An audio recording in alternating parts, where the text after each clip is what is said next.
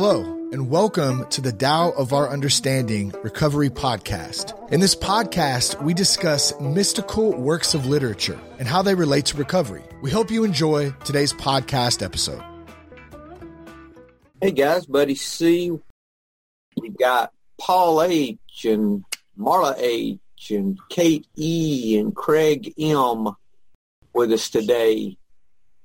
Glad to have everyone. We're we're bumbling through this like everyone else, and that's some of what this is about today. Uh, is letting go of the need to know, learning to be, open up to this, and just open our hearts today to receive what we already know. 47th chapter. Any comments before we begin reading? Any thoughts on this? I saw a bit of willingness in it. Willingness? Yeah. I've got this, I, I think I'm seeing in this that progression from having to doing to being. And I, I for me, that's what it was was saying, and that this is about learning to listen to my heart. That in that intuitive thought, knowing how to proceed in uh, in that effortless way that we're all looking for, without the push and the force, which is so much of what this is about. Yeah, to live from the heart rather than the head. Yes. Really hard for us addicts, I think. A lot of and a lot of people. People in general, I think, Marla, because we're not we're not awake spiritually, and so all we know is listening to the head. We let our thoughts run us and dominate us. Yep. Good to have you, Kirsty. Hello. We're just fixing to read, so you came in just at the right time. Cool. Are you ready, Kate? I am ready. All right. All right. First translation. Without going outside, you may know the whole world. Without looking through the window, you may see the ways of heaven. The farther you go, the less you know.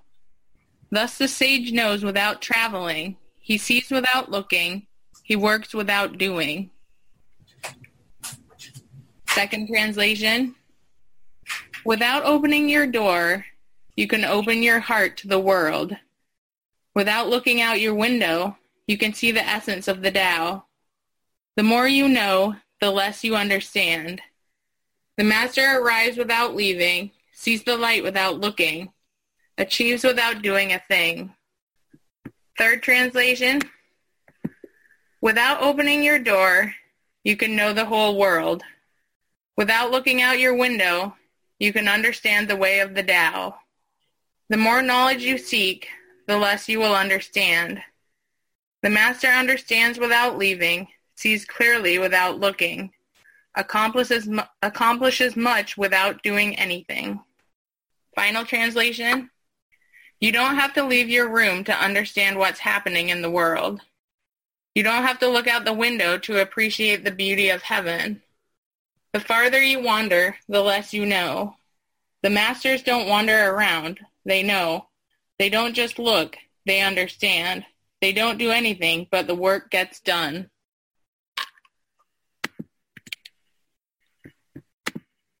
Of course, the link's in the share if you guys want to pull that up on your computer. Thoughts? First, for me, this I, if you look at this from the surface, and it says that he, at the very end, it says that he achieves without doing a thing. He works without doing. I don't think that's really meaning that he's doing nothing. I think it means that he is not pushing or forcing or trying to manipulate or pushing his will, changing the universe for what he thinks it should be versus like we talked about with Singer, changing the universe to what he thinks instead, doing what's in front of him to do and allowing the universe to take care of things and go with the flow, in other words. Mm-hmm. I think that is the, I had a big conversation with some friends of mine Wednesday about this. Um, my Christian friends that I meet with on Wednesday morning, as my wife calls them. Um, and they just can't get this because it's so it's it's so different from how they're taught in church and in their God belief to believe that you know I said guys it's not up to you to make it happen. It's up to you to surrender and watch it happen. And it's difficult to grasp because I automatically at first went to the idea of doing nothing you know it's not laying on the couch eating Funyuns and watching Big Valley reruns, you know, or Bonanza or whatever it is, you know, the old TV land stuff. You know, it's not about doing absolutely nothing. It, it's about surrendering your will and not pushing or forcing. Yeah, it's um, it, you know to just define it like to to really listen when you're hearing somebody to um, to see, you know, we see without really seeing what we're seeing, you know, to really see. Like, ooh. And one of the hardest things for, I think, individuals is to, we don't listen to people. We, we're thinking about what we're going to say while they're talking, so we're not really listening and how much we miss by doing that. But I love the idea of that heaven, that heaven's really within you know, that's one of the things I get from this verse is that heaven is within us. It's not when you die. You know, you can find heaven while you're still alive. That's I thought, that's a big idea. Without opening your door, you can open your heart to the world. Mm-hmm. I've been practicing lately opening my heart and mentally, like even when I was talking to someone, I'd say, I open my heart to this person I let go of any resistance to this person. Instead, used to, I'd mentally say, I wish you would hurry up because I'm not really care anything about what you're saying right now. I would have that conversation in my head. That's awful, isn't it? But I would do that. I don't give a fuck about what you're saying right now. Please hurry so I can, you know, and I would do that. Uh, and that would be what I would really be thinking, you know. I'd be, uh-huh, yeah, yeah. Uh-huh. How narcissistic of you yeah, but imagine that, Marla. But who doesn't do that? I mean, you know, often I tell my husband, can you know, can, uh, he's you know says things to me, and I'm like, can I have my two minutes back, please? You know, without, you know, he's just trying to be helpful. But yeah, it's, it's worse when it's worse when they tell you the same thing three times over and over again. Because you are not really listening. Three times no, no, no. It's, I think it's probably just the fact that they've forgotten that just told you. I'm not naming names. You know, it, it really takes a practice of, and one of the first ways I started actually, I'm glad you mentioned that, Marla, was was really being interested in what someone else said. Even if you're not. Even if you're not. Yes. Yes. Even if you're not. Oh, Craig sucked about his mother-in-law. Craig, you don't have mother-in-laws. I can mention mine because she doesn't speak English, so she'll never hear this. I've got the greatest mother-in-law in the world. When I visit her, I just do my little hand thing for coffee, and she makes me coffee. There's no conversation. There's nothing other than coffee and food. it's wonderful. Perfect. but anyway, uh, enough Best of that. mother-in-law is a dead mother-in-law. that's harsh. Oh, that was bad. Mark. That's that's the sort of thing I would come up with Marla. I'm disappointed in you. Because I came up with it before you did. yeah, you came up with a with a negative before Craig. That's not good, Mom. I was joking. I li- I happen to like my mother-in-law, but she's passed away. Yeah, good. You recovered, Marlo. That's good. Yeah. I'll send you mine. Paul, you have something, sir? I'm sorry, guys. What were you talking about? No, uh, seriously. Um, this uh, this chapter, I think it's all it's all about looking within yourself, isn't it? I mean, mm-hmm. don't don't search for the answers externally because you're probably not going to find them. Mm-mm. It's called The Inner Light by George Harrison. The Inner Light. All right. Uh, Stephen Mitchell said with this, this part about the more you know, he says the more you know without knowing yourself. The more you know, the less you understand. He's talking about the more you know without knowing you is Yeah. you understand. And it was my experience as a new, newly recovering person that I did not, not only didn't I know myself, I didn't trust myself. And I didn't trust myself to have good judgment or, or, I didn't trust whatever I was thinking. You know, it's, it's taken a little while to understand that my thoughts aren't really me, you know, and to trust. I, w- I was thinking about this progression with this from, like I mentioned at first, from having to doing to being. It's got like three different stanzas in in the verse. So I thought about the first part, like on the second one, for example. Without opening your door, you can open your heart to the world. Without looking out your window, you can see the essence of the Tao. You know, we, we start out by having things, and then we move from that to being more about what we do rather than what we have. Mhm. We wake up spiritually, we go from the doing part to it becomes about what we are, us being. So I kind of see that progression through this too, that the description of having to look out and about touching and feeling and the things that you have is a good description of that, of that looking out in the world for what you're looking for.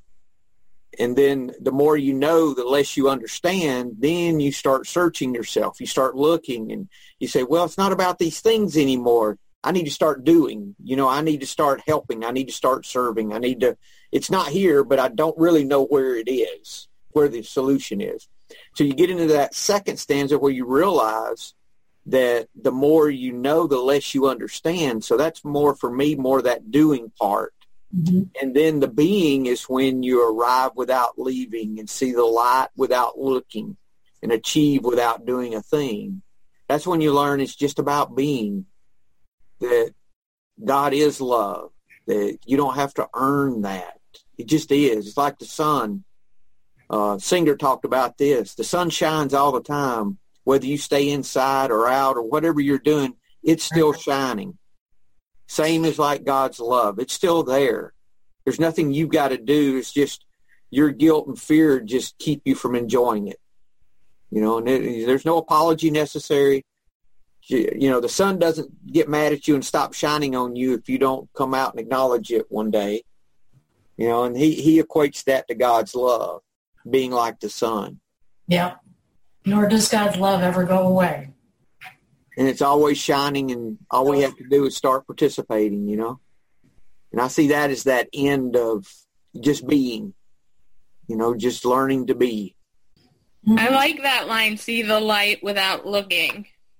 Because I think I spent a lot of my life um, trying to fulfill myself with things from the outside, you know, looking for uh, like people's approval or looking for, you know, like the drugs or alcohol to fulfill me from, to make me feel better from the outside or or men to make me feel better from the outside or you know something from the outside.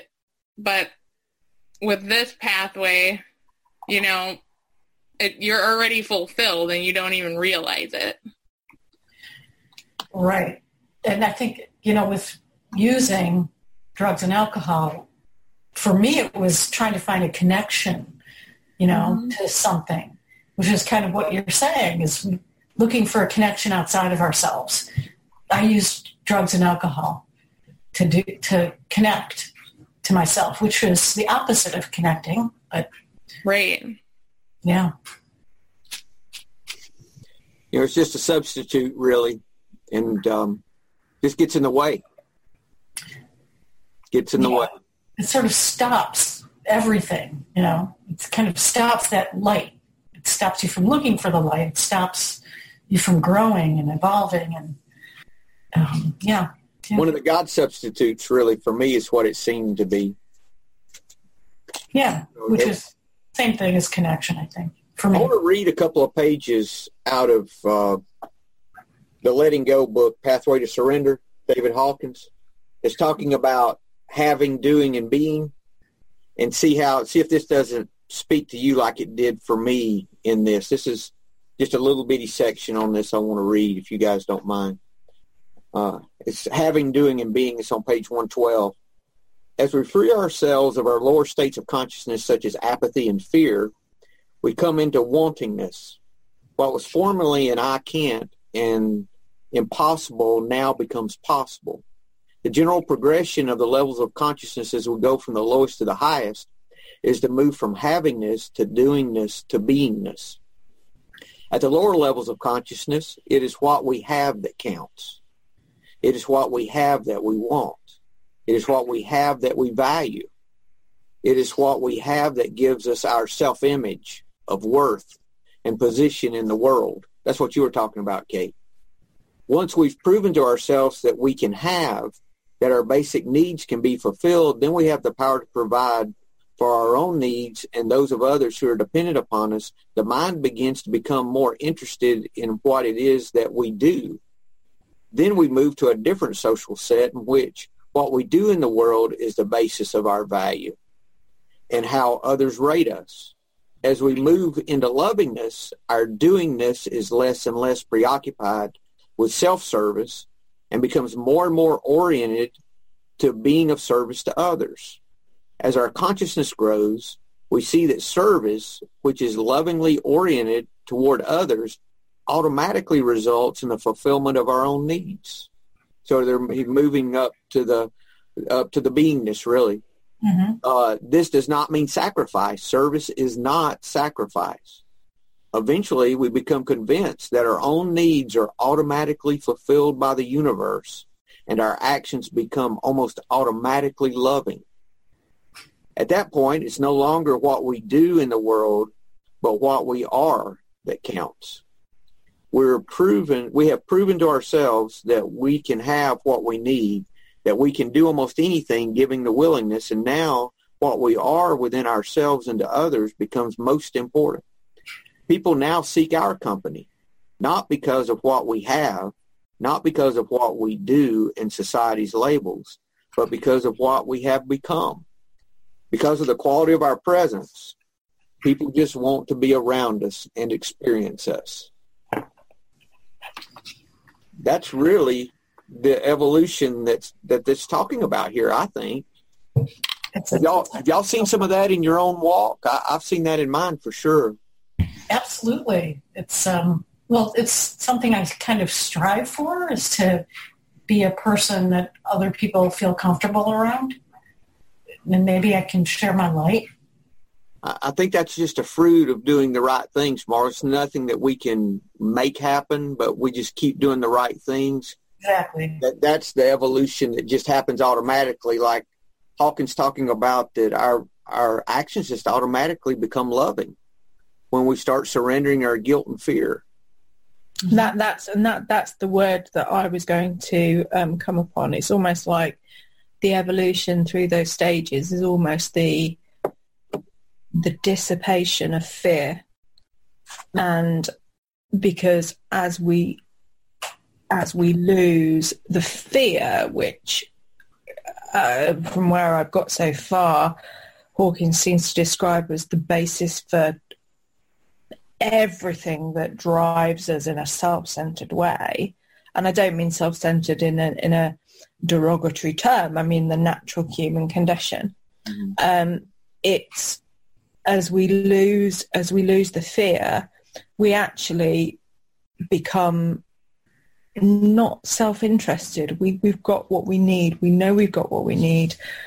We, as as it says here, we know we don't know everything because you know when I came in, I well I had an experience yesterday where you know somebody new in thought they knew everything, thought they thought they didn't know how it, anything was going to work or it wasn't going to work for them. They knew how it all worked and they, you know, it was complete. But, but I guess my point was that's how I was.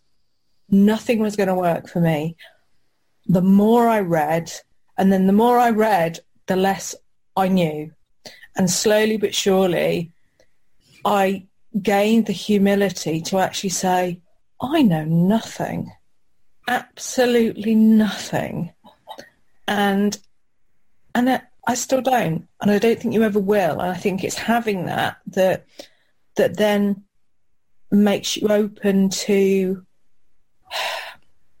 makes you open-minded, um, makes you more humble, um, more less arrogant. You you know, and also as as you go through, you know, the fear decreases, but as so does the ego, because we're a as addicts, we are we are you know the dichotomy between this inner child screaming for help and the arrogant person leading the show, and as we almost meet in the middle. So the ego gets reduced, but the child grows up and loses the fear. So we end up in that kind of the the place in the center, which is which is just being, and and we're here for, as you say, whatever we're here for, whatever that may be, and we just don't know what that is, and we have to wait and see. You know, sometimes on my walks, I come up with my existential question, why am I here? What is life all about? And um, my answer, I always come back to the answer, there, we, who cares? And life, it's not meaningless, but we're not here for a particular reason. We're here just like everything else is here. The trees, the bugs, you know, the animals, they don't serve a purpose. We're just, we're here. And um, I was also thinking about what um, Cindy said the other day in a meeting is, you know, I don't have my shit together and I never will. And I'm okay with that. And that's the same as I don't know everything and I never will. And I'm okay with that. I think I'm okay with that, not knowing everything, not not find, trying to find a purpose for the reason I'm alive. There is no purpose. I just am. We just are. You know, and our purpose can only be seen in the moment, Marla. Perhaps. You know, for me, I, I used to be all hung up on, you know, the 30 day, 60 day, 90 day, one year plan, the five year plan, the 10 year. And, you know, if I had enough money to project me through to the age of 84, which is what I may live to, to, you know, I mean, all those things that I'm taught to do. Yeah. And surrendering a lot of that. And then God just leading me into a business I know nothing about rather than things that I know a lot about is is all about me giving up this idea that it's up to me to know, up to me to figure out. And I've had to just surrender things that I've never had to surrender before. Mm-hmm. Um, and that idea of, you know, if I want to learn, if I want knowledge, I learn something today. If I want wisdom, I unlearn. Yeah. that, that's exactly what y'all are talking about. Yeah, pretty much. You know, is that's exactly what Kirsty described was was the idea of of, of having that uh, what do they call it um, child um, a beginner's mind a beginner's mind where you know you approach things that you don't know the right answer even though you may have an idea but if you pr- approach it in an open fashion it, it leaves room for the right answer to appear and, and that works in everything. Mm-hmm. Everything. Being an empty vessel. Yes. Which is what almost every philosophy comes down to is emptiness. Searching for or be, being empty so that we can learn or that we can know. So yeah, it's you know, empty of our own agenda. There's a lot of that um, for me. Yeah. I mean, when I go to a meeting, uh, I do my best before every before it gets around to me. Used to, I would say, hmm, what can I say that would be that these people have not heard before that they'll think I'm spiritual, you know, that kind of a thing. Years ago, years ago. Now I just say, you know, God, what is it that I can share today that would help somebody? Is there anything? And then I just wait. And if something pops up, I'll share. If if not, I try hard to say less or nothing. Yeah. But you know, that's that's kind of the attitude I try to take with it. That that was my prayer during the meditation this morning before we started. Was God, you know, can if you can use me as a vessel to give something, I'm I'm available. You know, used to I was never available. I had an agenda. I knew what I needed to do, and even even this God business, I, I thought there was a plan for me, and I I knew what it was, and I'm working the plan. Now it's more of, you know, I'm just available. I try to respond, and if I don't know what to do, I try just to wait till I do. Yeah, for me, for me, the my approach, given well how I've you know kind of gone gone through a lot of my life, was the answer was always in a book. Mm-hmm. The answer was always in a book. And if I didn't know how to do so, well, okay, book, Google, Wikipedia. It's it's going to be there somewhere. Um, but the more you seek, the less you find. Is that right? Is that kind of right? I don't know. Um, because honestly, it's like chasing tail. Um, and, and it's almost like it's desperation because the more you read, the more you take in, the more you realize the answer's not there. And it's the same with using substances. It's the same with using behaviors. The more effort you put into it, the harder it becomes and the further away you get from what it is that actually you're striving for. Um, that sounded quite deep and I didn't really mean it to. Um, but uh, yeah, it just, you know, and I, and I, you know, I hear people saying, oh, this has happened to me, so I've got this book. And I'm thinking, yeah, I've been there. I've ordered 40 books off Amazon. I've read them. I've gone, yes, it's telling me to do X, Y, Z. And then to be honest, I never do them because I do nothing. Um, and I mean, there's nothing wrong with reading a book and learning something, but even the best sci- the best scientists in the world will say, "Prove me wrong. I don't know everything. I need to then find something else out." And that that's from a science point of view. Mm-hmm.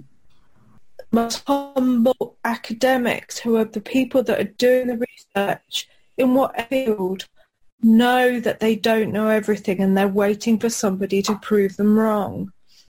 But this idea of knowledge being the answer, how about, and I wrote down here before the meeting, does knowledge equal power? You know, I, you know, all these things we were taught growing up.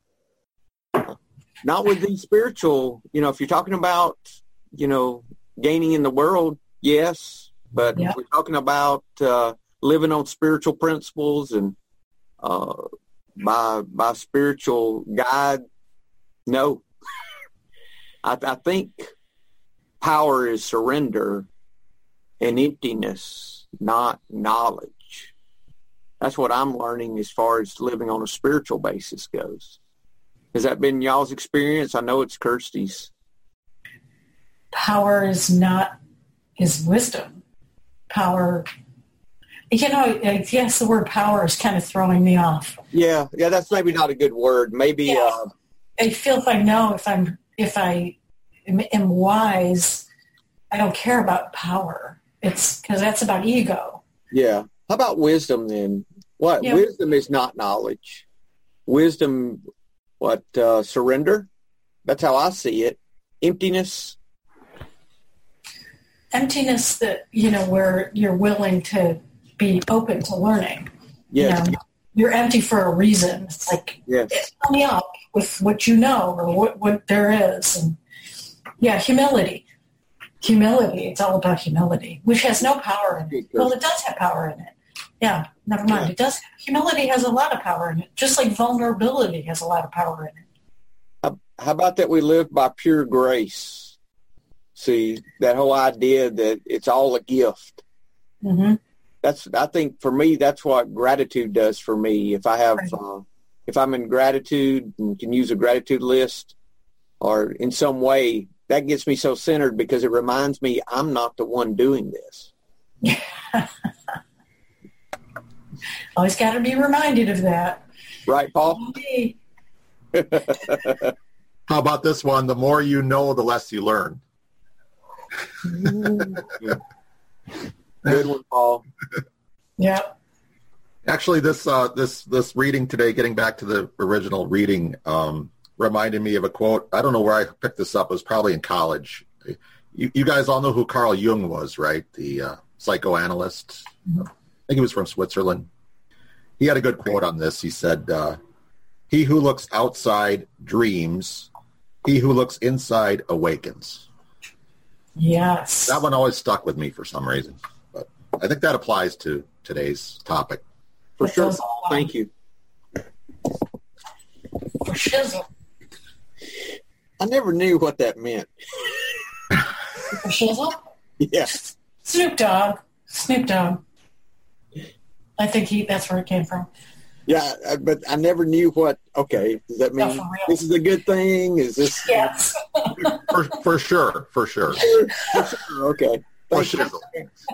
Thank you, Paul, who's whiter than I am, for Yeah. translating that for me.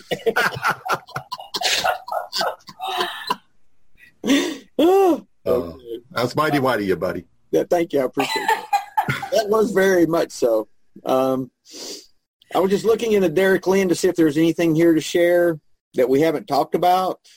And the only the one thing that stands out is talking about intuitive understanding and that sometimes this chapter is misinterpreted as teaching against travel. But as we've seen, what it really talks about is traveling for the purpose of gaining spiritual knowledge that it's against. That we can't go and travel to some uh, Mecca or some enlightened place is not going to bring us enlightenment. That enlightenment comes from shining the light within, Mhm. like we've been talking about. So that was a big takeaway I, I got from his commentary. Do we want to talk about Wayne Dyer a little, Marla? Sure. Um, 47th verse. Without going out the door, know the world. Without looking out the window, you may see the ways of heaven. The farther one goes, the less one knows. Therefore the sage does not venture forth and yet knows, does not look and yet names, does not strive and yet attains completion. And he entitled this Living by Being. I encourage you to change your belief that effort and striving are necessary tools for success. In verse 47, Lao Tzu suggests that these are ways of being that keep you from experiencing the harmony and attaining the completion that's offered by the Tao. Living by being instead of trying is a different viewpoint. As Lao Tzu states, you can see and accomplish more by not looking out the window. Hold How on is- right there, Marla. Hold on right there. Change your belief that effort and striving are necessary tools for success. Is that not the opposite of what we're taught every day? That it's all about striving. It's all about effort. Even if you're coming from a Christian perspective, that's applied there too. That you've got to work at this, that it's all about the whole push, push, push, you know. You've got to do this and this and this. That whole idea for me had to change. That my success was not in this overt effort that I was putting out. And he does a great job on this one, uh, Dyer does. But I just wanted to bring that to y'all's attention, to, to be thinking about that in everything he's talking about here. And he talks about the heart as being a great example for us. So that that sentence is is one of my is my experiences is not only the thing that almost killed me whether it was by drugs drink work but even now I've got this kind of thing that makes me think I need to be, I need to be just be a, I need to do, I need to achieve, even if it's just, I don't know, cleaning a room, doing a number of tasks. If I don't achieve something, then I am a failure as a person and all this stuff. And if I, I need to let that go because if I don't let that go, I am not. I mean, okay, I'm not. Let's you know, we don't we don't strive for happiness. We strive for contentment. And I know the days where I just go with it and do what I need to do. Oh, it's a lot easier because doing, you know, effort and striving and just it's so for me it's so painful. It is just so painful and and I'm doing and it is it's all rooted in fear. Every bit of it. Yeah. Even if I'm cleaning all the bloody toilets, it's all rooted in fear. You know, um, because it's just constant doing for whatever reason. It's fear. Um, yeah. And yeah, so just in that one sentence, that basically it basically solves my entire life. Solves my entire, you know.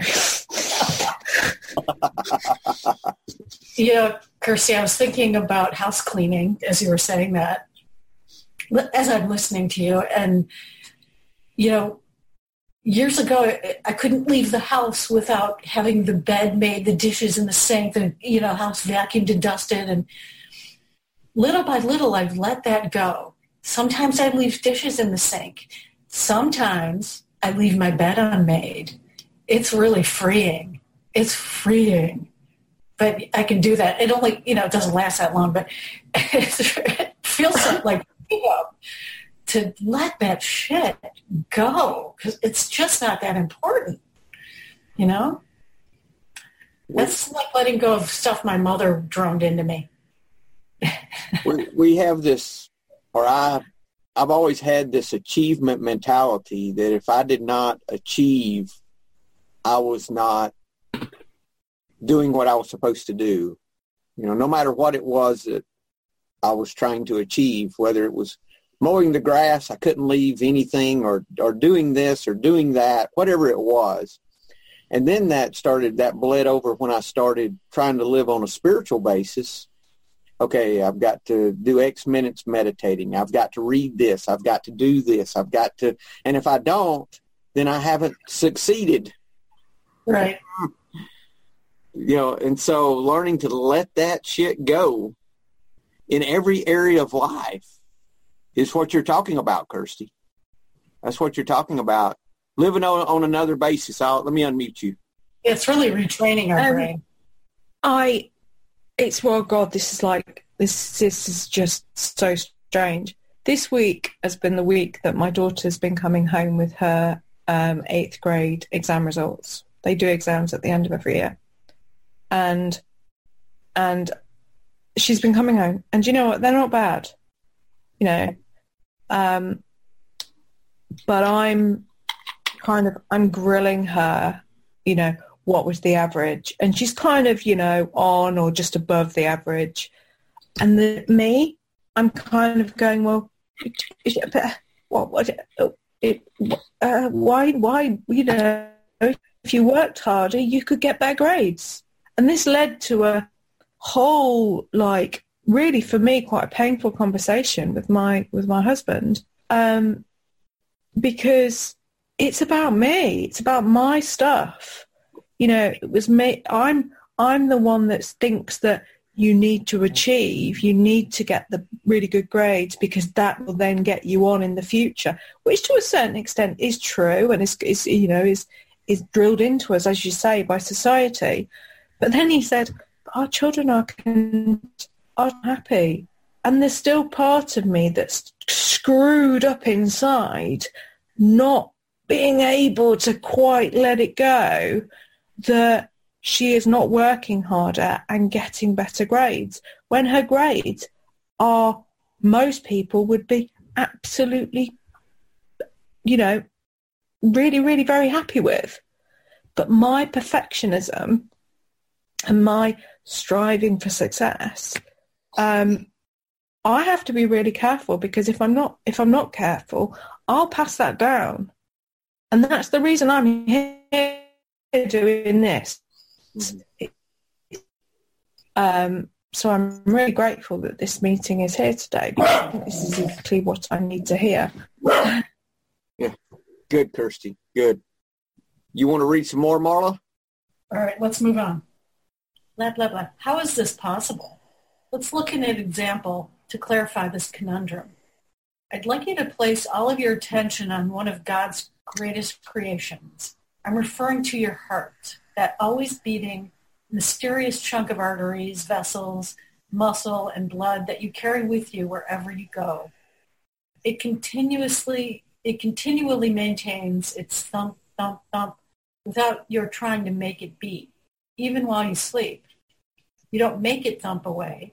Even without your conscious attention, it works perfectly, as the ocean does.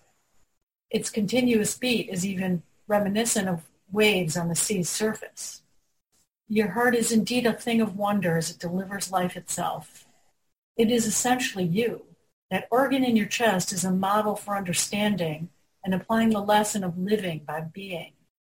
Your heart attains completion, your life, by not venturing forth, looking beyond its chest cavity, or striving. As you sit here reading these words right now, it's keeping you alive just by being, and you don't even feel it. I'd like you to think of your entire self as a heart that already knows exactly what to do by virtue of its very nature. That is, you don't have to go anywhere to know the world because you already are the world. The moment you attempt to control the beating of your own heart, you realize the futility of such an effort. No amount of trying or striving will make any difference, for your heart operates by its natural connection to the Tao which does nothing but leaves nothing undone. Hold on. beautiful paragraph. That, that, that's, that's it in a nutshell. No. You heard already, you already know what to do just by your, by its own nature. And, and we can, and if we forget that, we can use our heart to remind us. Yeah, because it's still beating. No matter what. We don't have to do anything to make it beat. We just have to continue breathing. And even that is unconscious. Yes. No amount of striving, trying or striving will make any difference. Your, hop- your heart operates by its natural connection to the Tao, which does nothing but leaves nothing undone. I love that example. Marla, did anything else speak to you in uh, in Dyer, we could we don't have time. We could read the whole thing. I mean, all of it's good. No, that's all right. I was just thinking, you know, about how the the universe. We are the universe. You know, if, if you think about how the the the stars in the universe work, they're constantly um, changing and moving, and cells are being recreated, and the same thing is going on in our bodies. Mm-hmm. You know, it works just like the universe works, which it was always just such a big idea in my head. We are the universe. I wanted to talk about this. Um, the he talks about the relationship between information, relationship of information to knowledge and wisdom, and this idea. Let me find it here because I want to. Um, okay, here we go. Uh, thus, information is not always knowledge, and knowledge is not always wisdom. Wisdom connects you to your heart in your waking moments. It is the Tao at work. Lao Tzu's asking you to recognize the difference between striving for more facts and being in the world that is complete as it is. That's what we're talking about right there. Are we striving for facts to prove to justify our fears? Or our existence? Our existence? Or our fear that we don't matter maybe you know? Or that's, that's, probably it. Yeah i'm sure that's part of it i've got a couple more little sentences i want to pull out of this uh, you are a single beat in the one heart that is humanity. You don't have to look outside your window, window or venture forth. All you have to do is just be in the same way that you allow your heart to be. Then I want to read on down a little bit here, trusting your sense of knowing.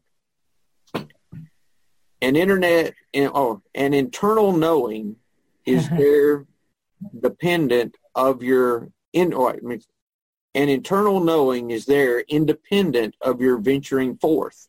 Mm-hmm. It's there even when your eyes are closed and you're sitting still. This doesn't necessarily mean that you should become a couch potato. Rather, you must allow yourself to be guided by the same source that wor- that twirls the planets around the sun and trust that it will direct you perfectly without you having to interfere. Experience your innate creativity while being an observer, watching in amazement as everything falls perfectly into place. Just as moving water never stagnates, you will be moved by a natural force that seeks being complete within you and without your need to step in. You can get in touch with this knowing through the practice of meditation. Mm-hmm. Advocates meditation to get in touch with that. So, Mm-hmm. that, you know, we talk, we call it our knower. I don't know if y'all call it that or not. You know, when you know to do something, you're in, internally where you just know the right thing to do. Intuition. Intuition. Exactly, Marla. Learning to trust that inner voice. And that's part of this too, I think, is learning how to trust that inner voice. Um, and I've been learning if I don't know the right thing to do, I just wait. Don't do anything. I try to postpone the decision until I know. And um, we call it getting the warm fuzzy, you know, getting that warm fuzzy feeling, you know, that you know the right thing to do. Uh, and I was I was doing some business the other day, and we didn't know what to do. I said, "Do you have the warm fuzzy yet?" He said, "What?" I said, the warm fuzzy. You got the warm fuzzy? And then they said, "Oh, okay." And I said, "I don't yet, so let's put off a decision on this until we know." And so we put it off a few days, and then circumstances happened, and it came. And I said, "Okay, yeah, now I know. Now I'm comfortable making this decision." So I think that's a lot of it is just leaving that space for things to be easy. And that's such an easy way instead of pushing and forcing and making decisions now. And we have to move forward. We have to do this and this. And in doing so, I create more situations to clean up than what I accomplish. Yes. Now I'm back to accomplishing again, you know. Ah, I okay. was just won- I was just wondering, buddy, does your inner voice have that southern accent too, or I, I don't know, Paul. you know, actually, I don't think it does because when I hear myself, I cannot believe I sound this way. like, Okay, oh good God, answer. do I really sound like that? And I finally just had to accept it and go on. you do. You do have a strong accent. I, and this is venturing off the subject, but I do not understand how people like I have two brothers. One has a has a stronger accent, a different accent than I do. He is more like. Did you ever watch King of the Hill? It was uh, Boomhauer. He sounds just like Boomhauer. Um, yeah, hmm yeah, and he does all of that, right? and I have a hard time understanding him. And then I have another brother that I don't think has any accent at all. My parents don't have strong accents. So I don't understand how people can live in the same community in the same house and all talk differently. I I don't understand that, but it is what it is. So It is what it is. Yeah. any closing comments, guys? This has been a great meeting. Thank y'all so much. yeah? Thank you, Kirsty. That was some really, really good stuff you shared today. That was great. I agree. Thank y'all. Thank you so much. What should we title this? Listening to your heart? Go Uh, forth and be. Go forth and be? Okay. Go forth and be. I don't know. The inner light. How about that, Marla? Yeah. Light. Hey, that's good, Paul. Thank you. Let me write that down. He didn't Yeah, make pe- it up. The Beatles might sue you for that one, but that's all right. Paul, speaking of the Beatles, are you going to see Yesterday? It's coming out today. Oh yeah, I heard about that. I I watched the trailers. It looks really interesting. It is. It should be really interesting. I can't wait to see it. Is that the movie? that? What's Did about you- the guy that? Uh, what's it about, Marla? Um, it's about a guy who uh, I think he's getting some kind of accident, and he wakes up to a world that doesn't never heard of the Beatles. So it's up to him to educate everybody about the Beatles music. So the But he- premise, Yeah, he, Yeah. he he starts performing all these Beatles songs, and people think they're original yeah, songs. Think think he's Yeah. a genius. it's, it looks kind of Twilight Zone type like, but it looks pretty. you know, the Beatles never let people use their music in movies. So it's it's a very special kind of thing for this to happen. So I'm really excited. Well, guys, y'all have a great week. We'll catch you next week. Hello, this is Buddy C. I wanted to make you aware of several recovery related resources that I've posted in the episode description. These resources include a list of recovery podcasts, a free sober meditation app, daily recovery email, shared Google recovery calendars. Hope you put some of these resources to use and have a great week. Thank you for listening to the Tao of Our Understanding Recovery Podcast. If you enjoyed this episode, please share it with your friends in recovery.